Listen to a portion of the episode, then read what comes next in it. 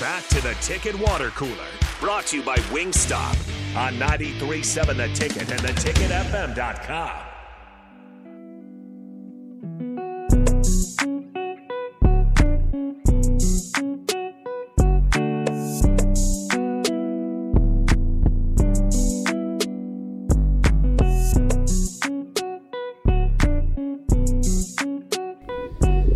Sensitive bunch down there in the ACC. I'll talk about that here in a second. This is the Ticket Water Cooler here on 93.7 The Ticket. I want to get your guys' thoughts on this because there is a bit of a controversy from the North Carolina Pittsburgh game, and it has nothing to do with the fact that North Carolina was probably fouled on the final shot and ended up losing 65 64.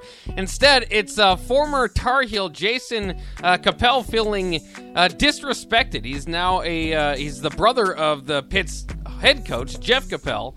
Uh, and he feels disrespected from a media tweet from the North Carolina um, uh, department or whatever. It's run by like college kids, so they they claim they didn't even know who he was. Yeah.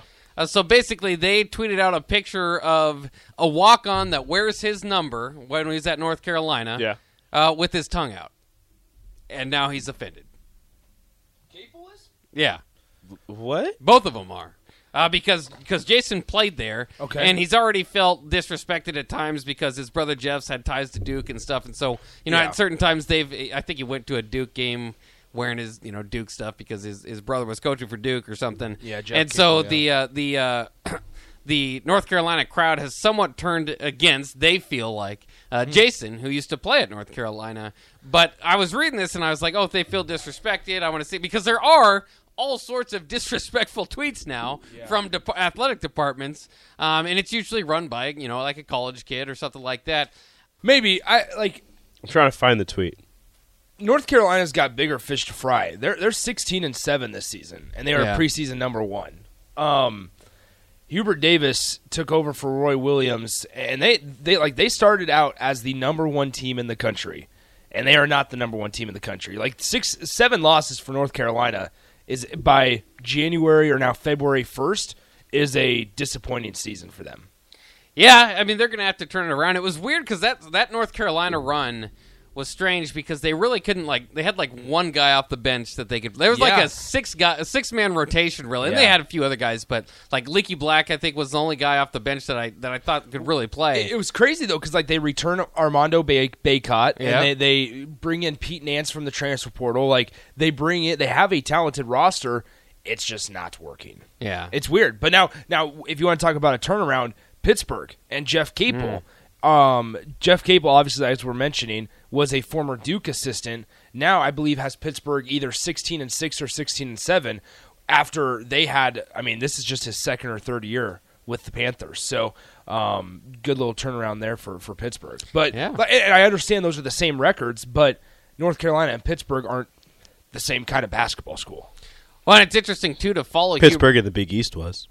That's true. The biggest was good. Yeah. Uh, but uh, the uh, the well, they still weren't North Carolina. Yeah, you're right. Uh, but uh, in any case, uh, it's interesting to follow too with Hubert Davis because I thought that was kind of a, an, a you know an interesting hire. It was kind of within the family for North North Carolina, uh, a job that you think just anybody could have, and, and, you know the, the best of the best in in college basketball. Duke did the same thing. They could have gonna gone. Jon Scheyer. yeah, both both schools could have gone out and got whoever they wanted Yeah. from wherever they wanted, and they that's- decided to keep it in the family for both of them. Which very interesting Well, moves. well, now, now you have to. I mean, think about it this way: they allowed the coach, the former coach, to pick their successors. Like Roy Williams, Which you should Roy with- Williams picked Hubert Yeah. Davis, and Coach K, Mike Krzyzewski, Krzyzewski. Krzyzewski. There it is. There you go. Just had to think about it.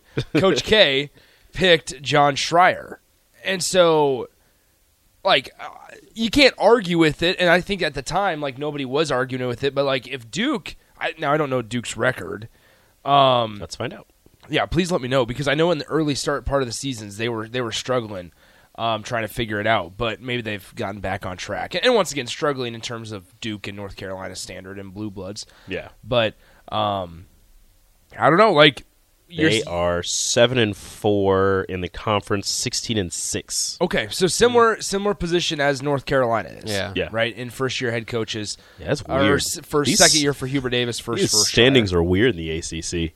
Is it Miami up? at top? Clemson's Clemson's at top, ten Okay. and two. Where's Miami at? Uh, Miami's right above Duke, so it goes Clemson, Virginia, Pitt, Oh, Virginia. North Carolina State, Miami, Duke, North Carolina, Wake Forest, Syracuse, Boston College, Florida State, Virginia Tech, Notre Dame, Louisville, Georgia Tech.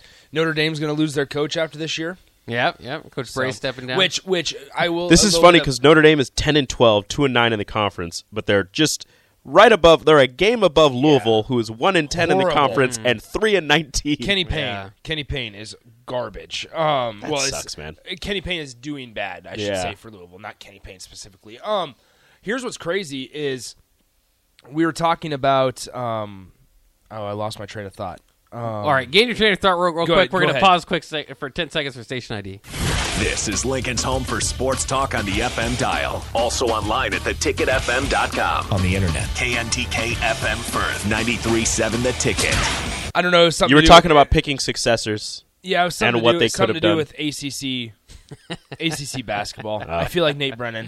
Anything uh, That's ACC. okay. Well, I mean, you think about it. You know, Roy Williams and Coach K, Oh, two it. legends. Like you're, you're, they're going to pick their successors. Like there was really no way that those universities were going to go out and pick somebody that wasn't handpicked by those two legendary head coaches. Oh, Hundred percent. So I remember my train of thought. Notre Dame, uh, they had a signee, Parker Friedrichsen, Yeah, Mm. no, I saw. who has gotten out of his national letter of intent with Notre Dame, formerly a very, very big target for Nebraska. Oh yeah, basketball. yeah, yeah. He was a massive target for Nebraska. It Out was of kind of Oklahoma City thought area, that he was going to go to Nebraska, and then he committed to Oklahoma State. State. Yep.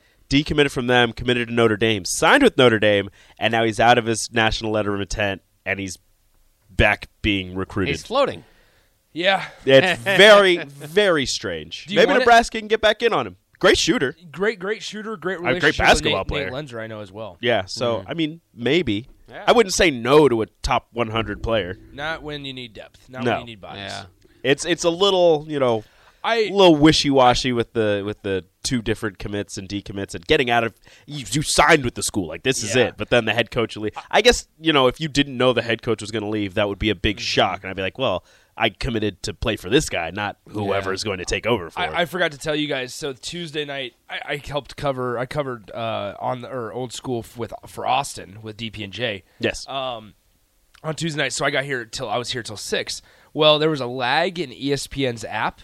So on my drive home, I was looking at the ESPN app, Mm-hmm. and it said Ramel Lloyd Jr. had taken a shot and played four minutes. Whoa. And I'm driving home freaking out because I'm like, did Nebraska seriously No, just no, burn no, no, Ramel no. Lloyd's Where red did you shirt see- what was it on E lagging ESPN's from, app? it just like threw it. just made it up. Sometimes it just made it it, up. happens. Yeah, it Oh, just made it okay. up. And I thought, Oh, my god, what is going on? And I got one of those once that said Oleg made a three. I was very happy. Olay! I was very But happy. no, I sat there. I was uh, driving home like, are you kidding me? We Nebraska burnt Ramel Lloyd Jr.'s red shirt after they specifically said two weeks ago that they were not. Mm-hmm. I'm like, is that how desperate we are right now? But then, thankfully, it, about 20 minutes later, ESPN cleaned up that bug, and It was like, oop, nope, and they were like, that Ramel- didn't happen. I was like, okay, thank goodness. That's Nobody- crazy. did So not If it was an away game, he didn't have his jersey. That's what. I, that's how I noticed. I got home, watched the TV, or I turned on the TV, and he's in street clothes Yeah. on, the, jer- on the side, on the on the bench. I'm like, I think he wears warm. Does he wear street clothes or warm ups at home games? I'm not sure. Street clothes? Yeah. Okay. Yeah. Well, I'd wear the warm ups. They look comfy. you wear the warm-ups prior to the game, but then you wear street clothes during the game They look comfy. because then you're in street ineligible. clothes. No, the, Oh, I was gonna say like that's The just up warm-ups. to you. Yeah, I mean, the The warm-ups. Is, The is your warm-ups outfit look right good. now comfy, it Rico? is pretty comfy. Street Ramel, clothes can Ramel be. looks like Mine's he wears pretty comfy, clothes. Yeah, I mine's pretty comfy Yeah. right now. Some comfy clothes Got out a there. nice little sweatsuit going. It's Cali clothes. Do you guys do you, are you guys, do you guys find yourself less frustrated with Nebraska basketball on like if you get a few days? What no, do you mean by I, that? What, yeah, what do you mean? I guess I, I don't know because I've been really trying to ask people around, like all anybody that I know that's involved in Husker basketball, kind of where their belief is at you know moving forward. Um, and uh, I don't know. It seems like on game days I get more of like, yeah, I'm not. Uh, this is out. And then you know after a few days I talk to people like, well, they did have Well- a team going pretty well. Well, it's when you th- put things into perspective. You're, Right, you're- yeah. you, you sit back and you're like, all right, listen, you've lost two of your starters on a. Sli- I, I would call this team an average to slightly above average basketball team. Yeah. When they were cooking, I mean, they got to their their season mark of wins um, from last year early on in January. Like they they reached it. They Two months doing- early. They were doing exactly what at the beginning of the season we said they needed to do if Fred wanted to keep his job. And so, like you, you sit back and you put things into perspective. You lost two of your best players, your two of your starters that were eh, on a, on a starting lineup that's extremely balanced throughout the entirety of it. People forget that at a certain point, just a couple weeks ago, all five of their starters averaged over nine and a half points per game. That's with Juwan Gary and Emmanuel Bandoumel in the lineup. Seven and four in the ten games that So- Emmanuel Juwan Seven and seven and four. eleven. Games Eleven. Then. My bad. Seven and three then. My bad. I know they won seven. I don't remember. You- They're seven yeah. and three Seven in the and ten three, yeah. games that Griesel, Walker, Bandoumel, and Gary played together. But then again, uh, again, when I when people say that though, too, the other the opposite of that is like that's a, that's a kind of a one year fix because Walker is. and Griesel and Bandoumel they're all gone.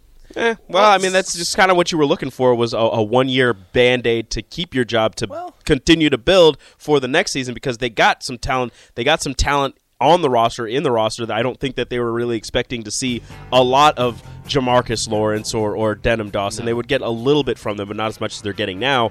But you would be able to kind of bring them in for a couple of games and just you know get them practice and get them more reps heading into next season, where you'd be able to you know free a Ramel Lloyd who you're redshirting, free a Juwan Gary, or no, yeah, Juwan Gary who'd be back, uh, Jamarques Lawrence, like all those guys, those those younger guys who would be able to take over the reins for the guys that left. It's it's interesting because like you look at next year and just piecing things together. They're going to bring in Elijah Rice from IMG Academy, who if he was, it's funny. You talk to a couple of the media guys. If he was on campus, if he was an early enrollee. He would be playing this spring. He, they would they would be playing Eli Rice right now, but he's not. He's at IMG competing for Natty. So All right, that'll Oh, wrap darn. it up for the uh, the ticket water cooler happy hour coming up next year on 93.7 The Ticket.